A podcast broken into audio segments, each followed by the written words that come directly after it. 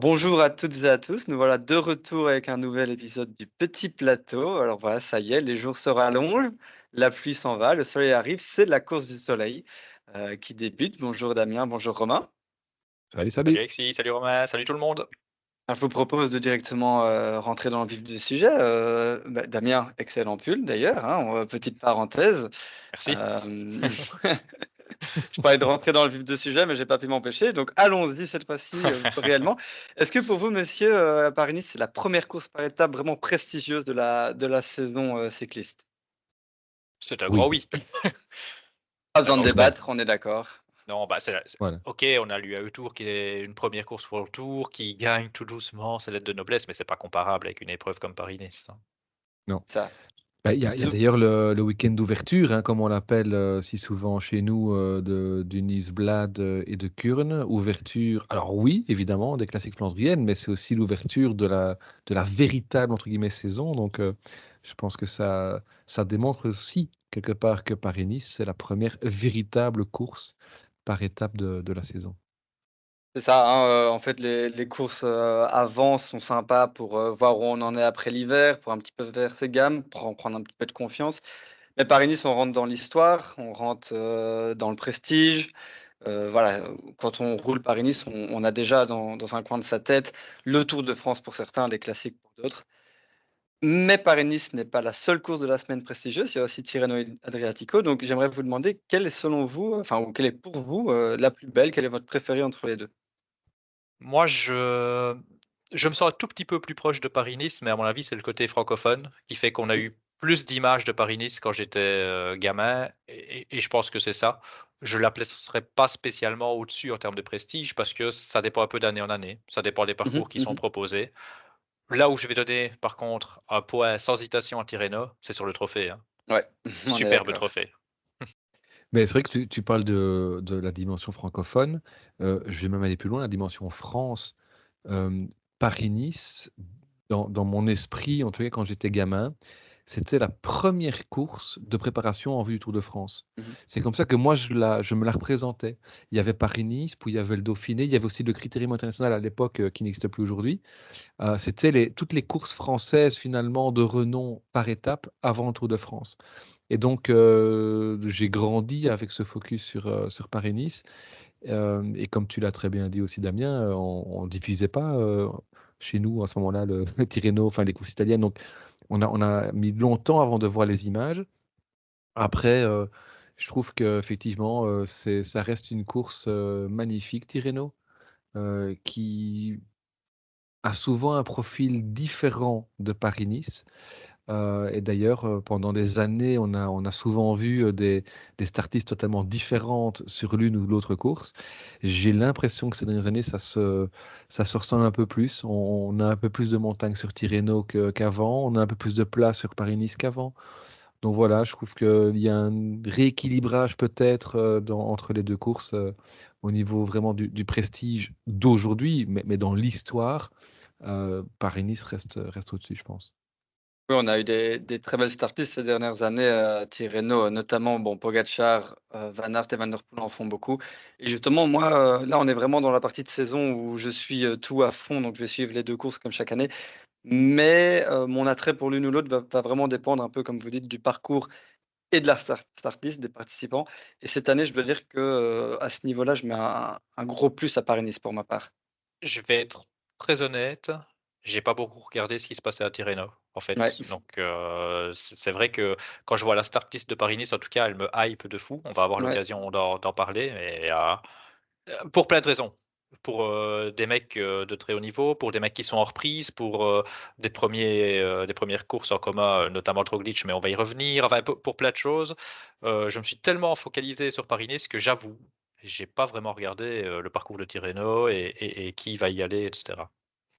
Oui, mais c'est vrai, il y a, un truc qui est, assez amusant, c'est que quand on parle des, grands champions d'aujourd'hui, pour les courses étapes en tous les cas, bah, Roglic et, et Remco, ils sont sur Paris-Nice.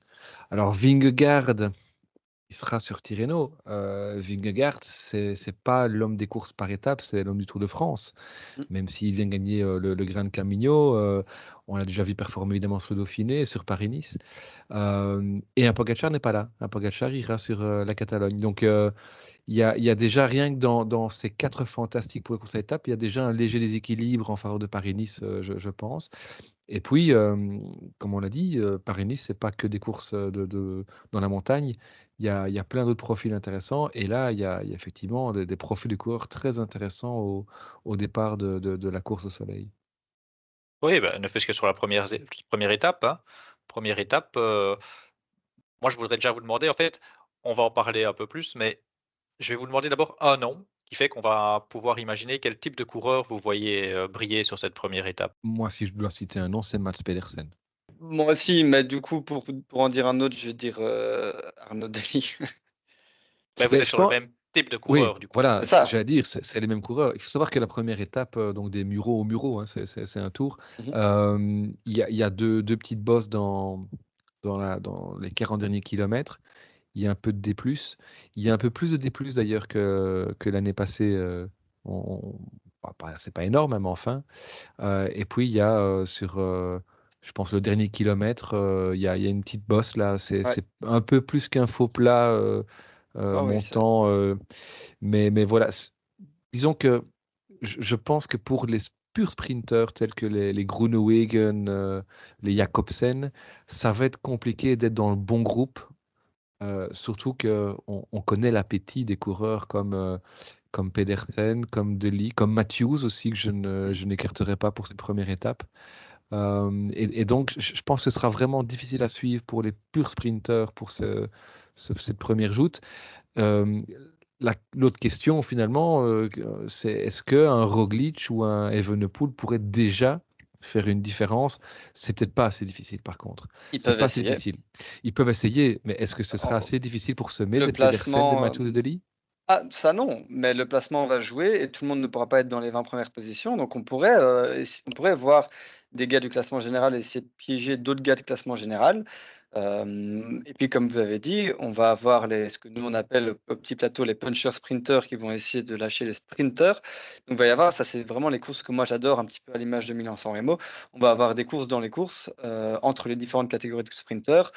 Euh, entre d'un côté les gars de classement général qui vont peut-être essayer de se faire la bagarre entre eux, et d'un autre côté les punchers qui vont essayer de lâcher les sprinters, les sprinters qui vont essayer de rester accrochés. Donc ça va être euh, animé de partout, tout le monde va vouloir prendre les 20 premières places et il n'y aura pas de place pour tout le monde.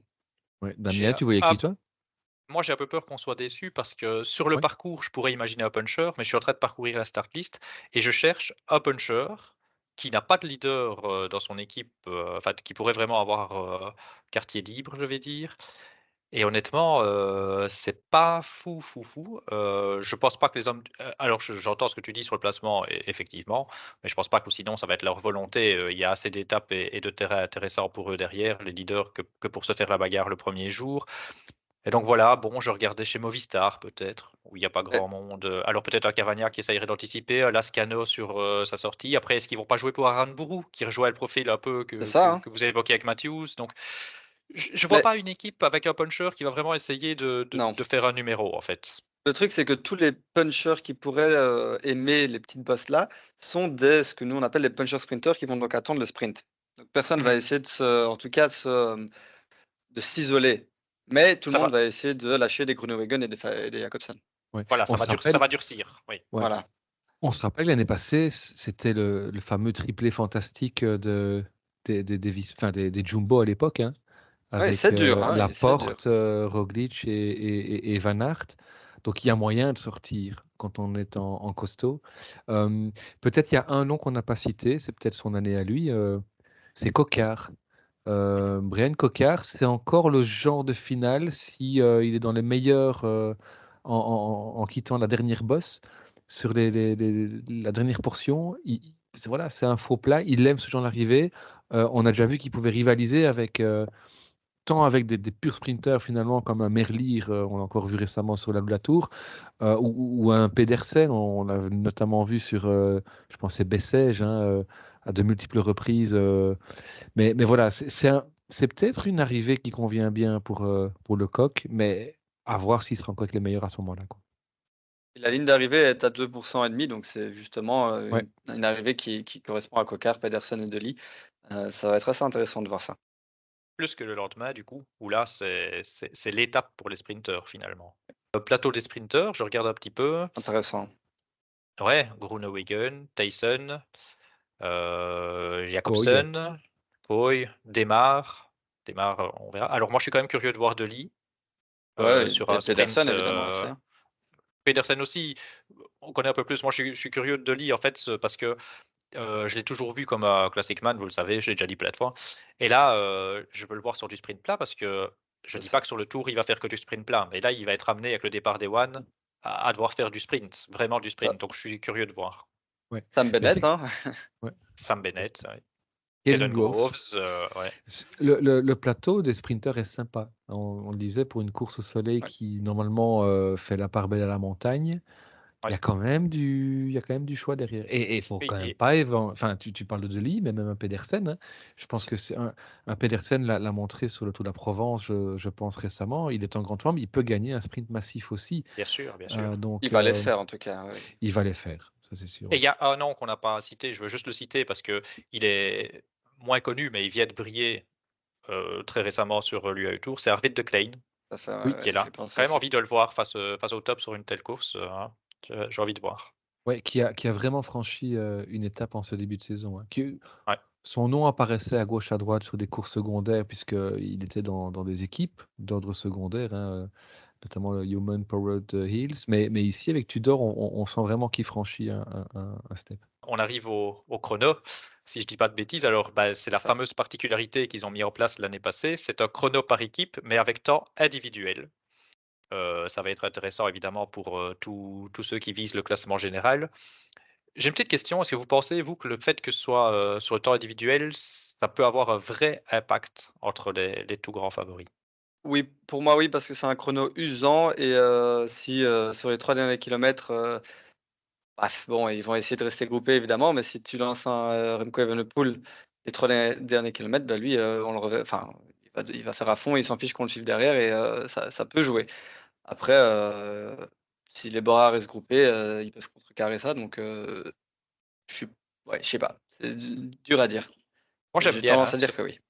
J'aime bien ce format. Je ne suis pas pour un cyclisme immuable. Je sais que ça avait fait crier l'année passée au départ. Puis finalement, après le déroulé, on se dit ah, c'est pas si mal.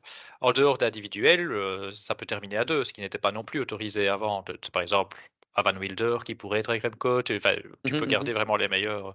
Toi, Romain, qu'est-ce que tu penses de ce système? Bah, je suis pas fan justement moi. Je fais partie de ces gens qui, Je oh, j'ai pas crié, mais enfin, il y, a, deux disciplines. Il y a le contre-la-montre individuel et puis il y a le contre-la-montre collectif. Et ici, on fait un peu un mix des deux et je, je vois pas trop l'intérêt. Enfin, si, bien sûr, je vois l'intérêt, mais je trouve que c'est c'est vouloir innover pour innover.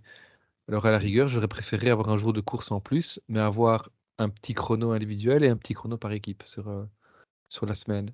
Parce que ici, voilà, c'est, je sais pas, je j'accroche pas, mais euh, c'est peut-être parce que c'est encore euh, nouveau et on, en reparlera peut-être dans quelques saisons. Peut-être que je serai fan.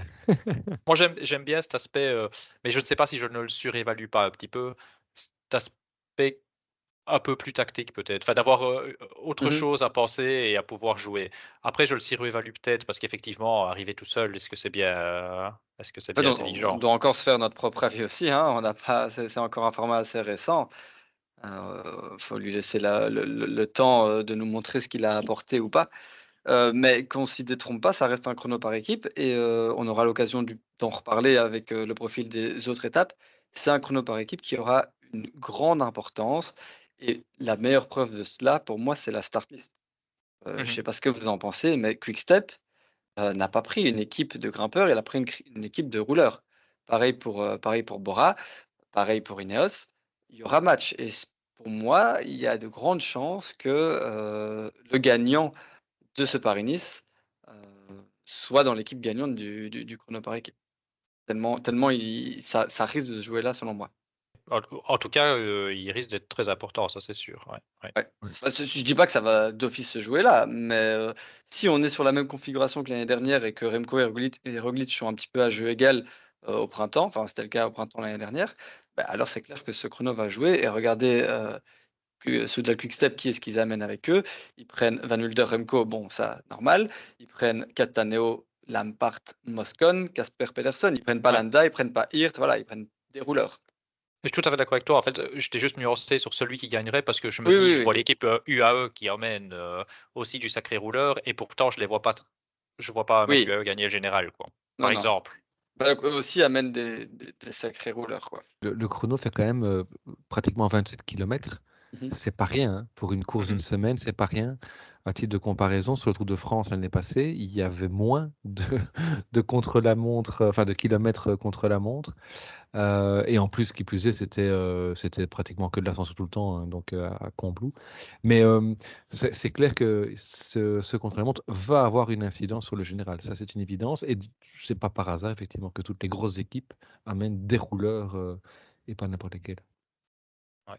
Et, dès le lendemain, alors, ben, on attaque vraiment la bagarre pour le général, à mon avis. En tout cas, les premières différences vont se faire et, on va voir certains qui vont perdre le classement général certainement dès le lendemain. Bah, c'est l'occasion peut-être, on ne va pas détailler toutes les étapes, il me semble, mais votre avis sur le classement général, donc sur les prétendants. Moi, je trouve la start list assez dingue. Alexis, tu as déjà évoqué ceux qui sont certainement les deux favoris, hein, Remco et Roglic. Mais, mais, mais, est-ce que vous pensez qu'on se dirige vers un duel à coup sûr entre ces deux-là? Parce que ben, il y a du ski Elmose. Il fait, donc il fait pas sa rentrée, hein, qui était sur le, sur le week-end d'ouverture en France. Il y a Gall. Bon, lui, Gall, ça va être le problème peut-être. Quoique, quand on voit comment euh, va Decathlon, euh, ils peuvent peut-être limiter sur, euh, sur le chrono. Mais il a montré une bonne forme en rentrant aussi. Donc je pense qu'il y a peut-être d'autres d'autres candidats sérieux. Qu'est-ce que vous en pensez? Il y a Jurgenson, tiens, par exemple, aussi, qui a fait son grand objectif. Rodriguez aussi, hein chez, chez Inos. Et en fait, justement, moi, si je regarde, dans un premier temps, mon premier réflexe, c'est toujours de regarder les, dernières ascensions. Si je regarde les dernières ascensions et les temps d'ascension prévisibles, je me dis, bah, ce sera un groupe restreint avec une arrivée au sprint entre Remco et Roglic. Du coup, voilà, ils vont se prendre à coup de seconde et ça va se jouer au chrono. Mais quand on regarde les étapes dans leur intégralité, elles sont extrêmement bien tracées. Ce sont des cols qui s'enchaînent avec jamais aucun mètre de plat entre, euh, entre euh, des cols, donc beaucoup de dénivelé et aucun répit. Donc pour moi, des gars comme Rodriguez ou Gall ou autres reviennent dans la danse parce qu'on n'est pas à l'abri euh, du coup de voir des écarts alors que dans un premier temps, je ne m'imaginais pas d'écart. Donc, oui, en effet, duel de base, on peut, on, peut s'y attendre, mais il y a d'autres types, d'autres coureurs qu'on doit, qu'on doit garder à l'esprit de par ces étapes extrêmement bien tracées. Ouais, c'est très ouvert, hein. C'est vrai que, euh, Remco, on l'a vu, il est déjà en forme. Euh, il a remporté le Tour de l'Algarve de façon, euh, avec une main de maître, hein. Alors oui, il est battu, sur le punch par, Martinez deux fois, OK, d'accord. n'empêche qu'il termine avec une minute d'avance. Donc voilà, il a maîtrisé ce ce Tour d'Algarve, donc il est en forme. Roglic, on ne sait pas. Roglic, euh, on va le découvrir sous un nouvel environnement. On peut imaginer qu'il sera en forme, mais c'est quand même le premier jour de course de Primoz Roglic, pas de la saison, le premier jour de course d'un Roglic qui n'est pas chez Visma. Et donc, il change de matériel, il change de mécano, il change d'environnement. Il faut voir dans quelle mesure il, a digéré ça pendant, pendant l'hiver. C'est la grosse inconnue même si, vu le talent du gars, vu l'expérience surtout du gars, on, peut imaginer que c'est rien du tout. D'ailleurs, ce qui est assez amusant, c'est que tant Remco que Roglic seront sur les mêmes vélos, donc il n'y aura pas d'excuse de, différence de traitement de, matériel. Bref, ça c'est pour l'anecdote. Après, effectivement, c'est très ouvert. il y a un nom qu'on n'a pas cité, c'est David Godu. David Godu qui fait quand même deuxième l'année passée, qui battait Vingegaard l'année passée. si, on enlève, David Godu, parce que de nouveau, on ne connaît pas l'état de forme de David Godu, hein, on n'a pas encore vu, même s'il a déjà couru, on n'a pas encore vu. mais David Godu, si on le retire, qui était le, suivant dans le classement général de Paris l'année passée, c'était Matteo Jorgensen, qui arrive comme leader chez Visma. C'est sa course de leader cette année. On l'a vu, lui, par contre, sur les Flandriennes. On a vu qu'il était déjà très affûté, peut-être un petit peu court. mais je, pense qu'effectivement, pour venir embêter Remco et, et, et, Roglic, on, va avoir Jorgensen, parce que c'est Visma. Et alors, je, mettrai aussi une pièce sur Skelmos. Pour moi, c'est les quatre, les quatre gars vraiment à suivre, avec Godu, plus pour faire plaisir à nos, à nos amis français qui nous écoutent, parce que je, n'en entends pas. Et en même temps, c'est quand on n'en attend pas spécialement quelque chose qu'on est agréablement surpris. Mais chaque fois qu'on a entendu quelque chose vraiment de, de Godu, pour moi, il est passé un peu à côté. Donc voilà, si on attend trop de lui, j'ai l'impression qu'il passera à côté. Donc je préfère ne pas attendre quelque chose de lui et, voir David Godu venir créer la surprise. il avait chuté hein, en début de saison. Est-ce que ça vient de là? En tout cas, effectivement, il n'a pas montré une grande forme. Après, Rodriguez non plus, je ne sais pas ce qui s'est passé à Grand Camino. Après, il faisait dégueu. Il faut peut-être relativiser aussi, évidemment, cette course-là, mais c'est vrai que ça peut savant. Par contre, tu, tu sais de 4 et puis tu sais de Godu en plus. Mais donc, on sait de personne du bloc UAE. Bah, j'allais dire, malgré, ouais. Malgré Almeida, malgré. J'allais dire, euh, euh, Almeida va pas gagner euh, ce Paris-Nice. Ah, jamais de la vie, mais il, voilà, il fera quatrième ou huitième ou septième. Voilà, il, va faire du Al, il va faire du Almeida. Il va faire du Almeida. Il, sera là. Il sera là et il montera au train et ça, voilà, il sera là. J'ai vu passer une réflexion sur Twitter tout récemment. Je pense que c'est Latib qui, qui la partageait et j'ai trouvé ça assez, assez pertinent. Almeida est peut-être le seul coureur de, de la dynamique UAE qui n'a pas franchi une étape supplémentaire depuis qu'il est mmh chez UAE. Mmh on, bon, Pogacar, évidemment, c'est. Euh, voilà, mais, mais euh, un Del Toro, euh, même un Vine, McNulty, tous ces gars-là ont, pris du volume en arrivant chez, chez UAE. Et Almeida, on a l'impression que depuis qu'il est arrivé là-bas, il stagne. Et donc, à moins qu'il il ne se soit mieux préparé pour Paris-Nice et qu'il arrive plus fort que jamais, j'ai pas l'impression qu'Almeida va pouvoir rivaliser avec Remco et Roglic. Et on devrait le retrouver autour de la 4, 5, 6e place. C'est ça, comme d'hab. Hein, je, peux vous citer les résultats d'Almeida parce que je, pense qu'on le sous-estime, mais moi y compris tout le temps. Deuxième de donc l'année passée, hein. deuxième de Tirreno, troisième de la Catalogne, troisième du Giro. C'est pas si mal. Hein. Ah oui, mais en fait, on le sous-estime parce qu'il ne gagne pas. Deuxième de la Pologne. Oui, oui, d'accord, mais on, on était le premier, voilà. On le met... Ah oui, d'accord, mais on le met quatrième où on dit que. Alors oui, évidemment, il y a deux grands favoris et je pense qu'effectivement qu'il fera pas mieux. Donc c'est bête, à mon intervention peut-être, mais je veux dire, je me demande quand même si on n'a pas tendance à trop sous-estimer euh, Almeida parce que euh, parce qu'on le voit toujours à l'arrière un peu lâché et en galère et je sais pas. Non, mais ceci dit, moi, pour moi, quand Almeida est parmi une start list de, de, de, coureurs, de bons coureurs de classement général, il participe grandement au fait que pour moi, c'est une bonne start list de coureurs de classement général. C'est juste que je vais pas le mettre dans les favoris. Eh, vous voyez ce que je veux dire, c'est que moi, je m'emballe toujours pour un Tao. Et je suis pas sûr que Tao fera mieux qu'Almeida. Non, non. Non, mais, autant, autant je vois pas Almeida gagner Paris-Nice, autant je peux envisager Jorgensen et, euh, et Skelmos le gagner. Ouais, Skelmos, moi aussi. Je, Jorgensen, je me demande si justement cet enchaînement de Coles lui sera pas fatal. Mais euh, en effet, il a montré des excellentes qualités et il est chez Visma. Donc, euh, c'est le bon Visma. on peut s'attendre à tout. On aurait le Jorgensen de... de... Movista, je n'aurais pas mis dans, dans, dans les possibles vainqueurs. En parlant de bonus de Visma, je voulais réagir aussi sur ce que tu disais sur Roglic, euh, qui, qui a l'expérience pour que ça se passe bien, etc. Euh, Danny Martinez, il venait d'une autre équipe. Hein. Et ça a été chez Bora pour ses débuts. quand je vois le début de saison de Vlasov, je pense que ça va. Donc, moi, moi j'avais un peu peur, et, mais je suis toujours curieux de voir Roglic chez Bora. Mais quand je vois le début de saison de Bora, je me dis Oh, je crois qu'on va avoir du bon Roglic, et je l'espère. et je suis très content. Ouais. Et alors, par contre, première curiosité Roglic et Vlasov. Hein. Le tour, on va même pas se poser la question malgré les déclarations de Vlasov. Moi, je vais vous répondre avant ma question. J'ai pas l'impression que ce soit dans l'esprit de Roglic. Mais est-ce que pour vous, c'est envisageable si Vlasov était en position de gagner euh, ce, ce Paris-Nice qu'il lui laisse? Moi, je ne crois pas, en plus en arrivant dans une nouvelle structure. Hein, mais... Non, il doit, il, doit euh, prouver son, son, statut. Il me semble aussi. Et puis déjà, quand on voit euh, tout, tout, tout ce qui s'est passé avec Cus à la Vuelta, ça m'étonnerait que, que ce soit dans son esprit de laisser la victoire à Vlasov. D'accord, Romain, j'imagine.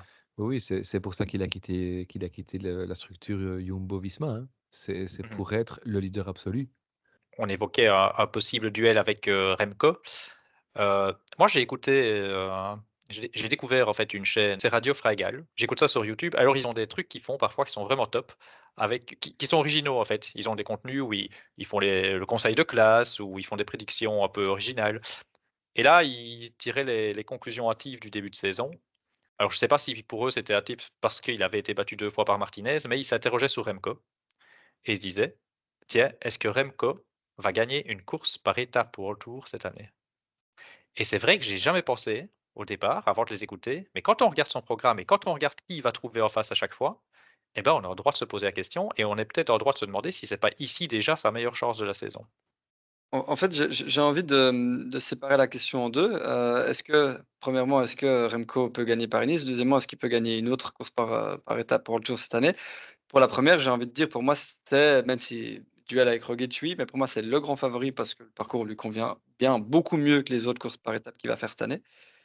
Mais c'est vrai que pour ce qui est des autres courses par étapes, il tombera toujours face à un Vingegaard ou un Pogacar. Et on a encore trop d'incertitudes euh, quant à Remco sur sa capacité, parce que le parcours des Dauphinés et du Tour est très compliqué. On a trop d'incertitudes que pour, que pour pouvoir dire, je pense, non, il sera là au Dauphiné et au Tour. Ben oui, je trouve qu'effectivement, le, sur, sur le tour, euh, ce ne sera pas le favori. hein. En l'état des choses, je le vois très très bien comme troisième homme, mais, mais ce sera difficile de chercher Pogacar et encore plus Vingegaard. sur les autres courses, par contre, je suis pas aussi catégorique. Alors, le Dauphiné, j'ai pas encore vraiment vraiment analysé. c'est très très montagneux. On arrive souvent en altitude.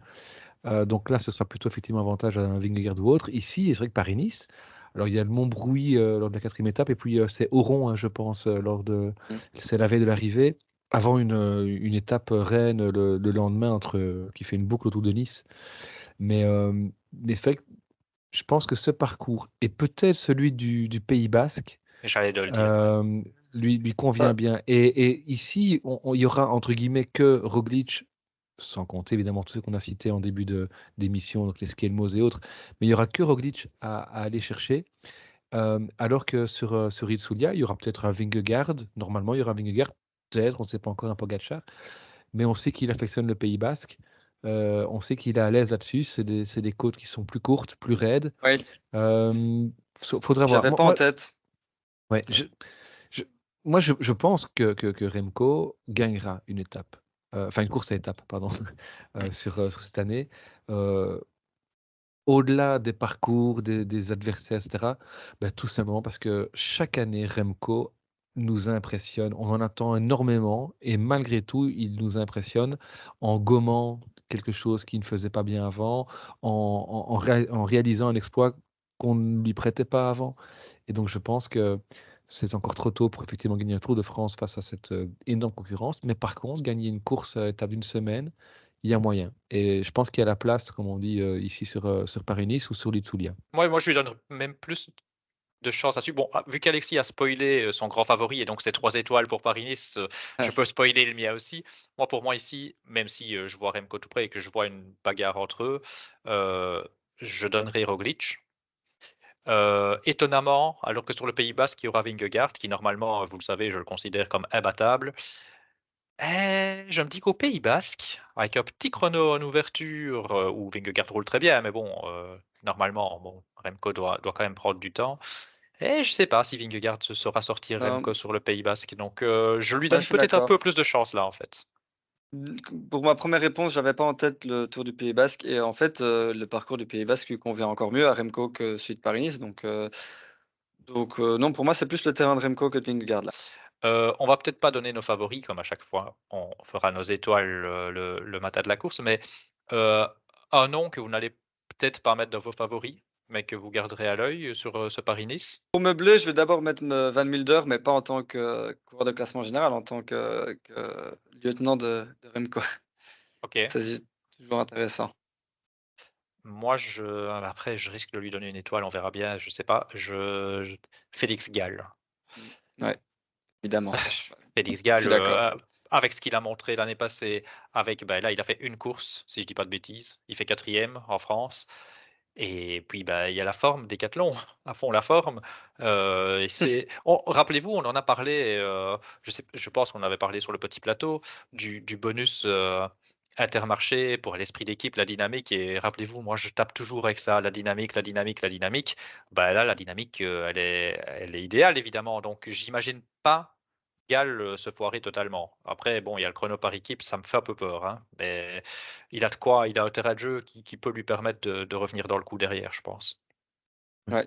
J'ai eu le temps de vite regarder la Sartiste entre temps euh, et de la décortiquer. Il y, a, deux noms qui me viennent en tête. Euh, le premier, c'est Santiago Buitrago.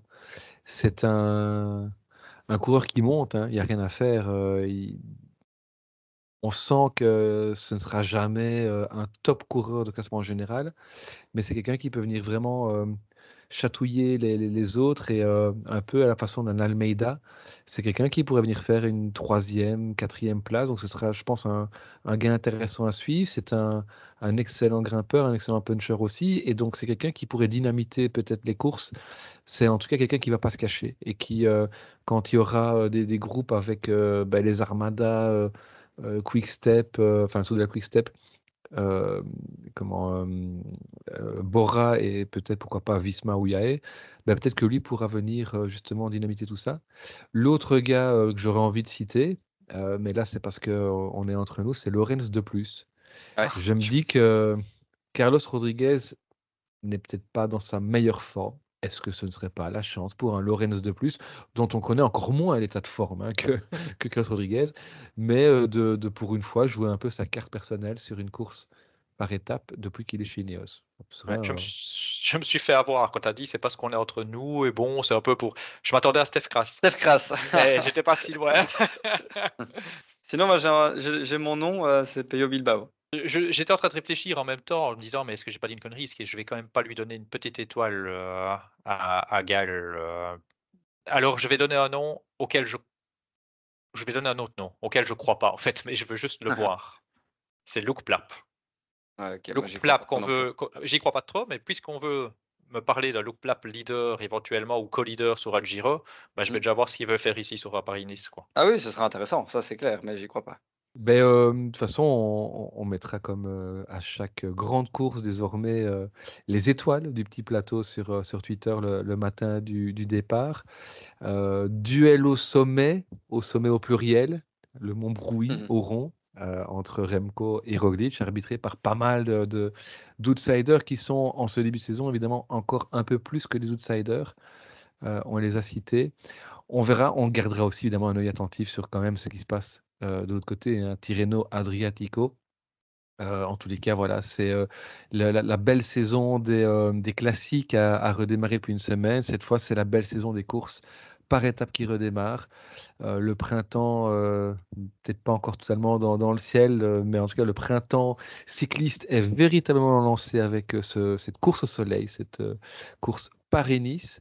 on en reparlera euh, dans un épisode évidemment de, débrief pour euh, continuer, continuer encore ce printemps cycliste. En tous les cas, Alexis, Damien, merci d'être euh, encore une nouvelle fois sur le petit plateau avec nous et ben, on se retrouve très vite pour parler encore et toujours plus de ce sport qu'on aime tant.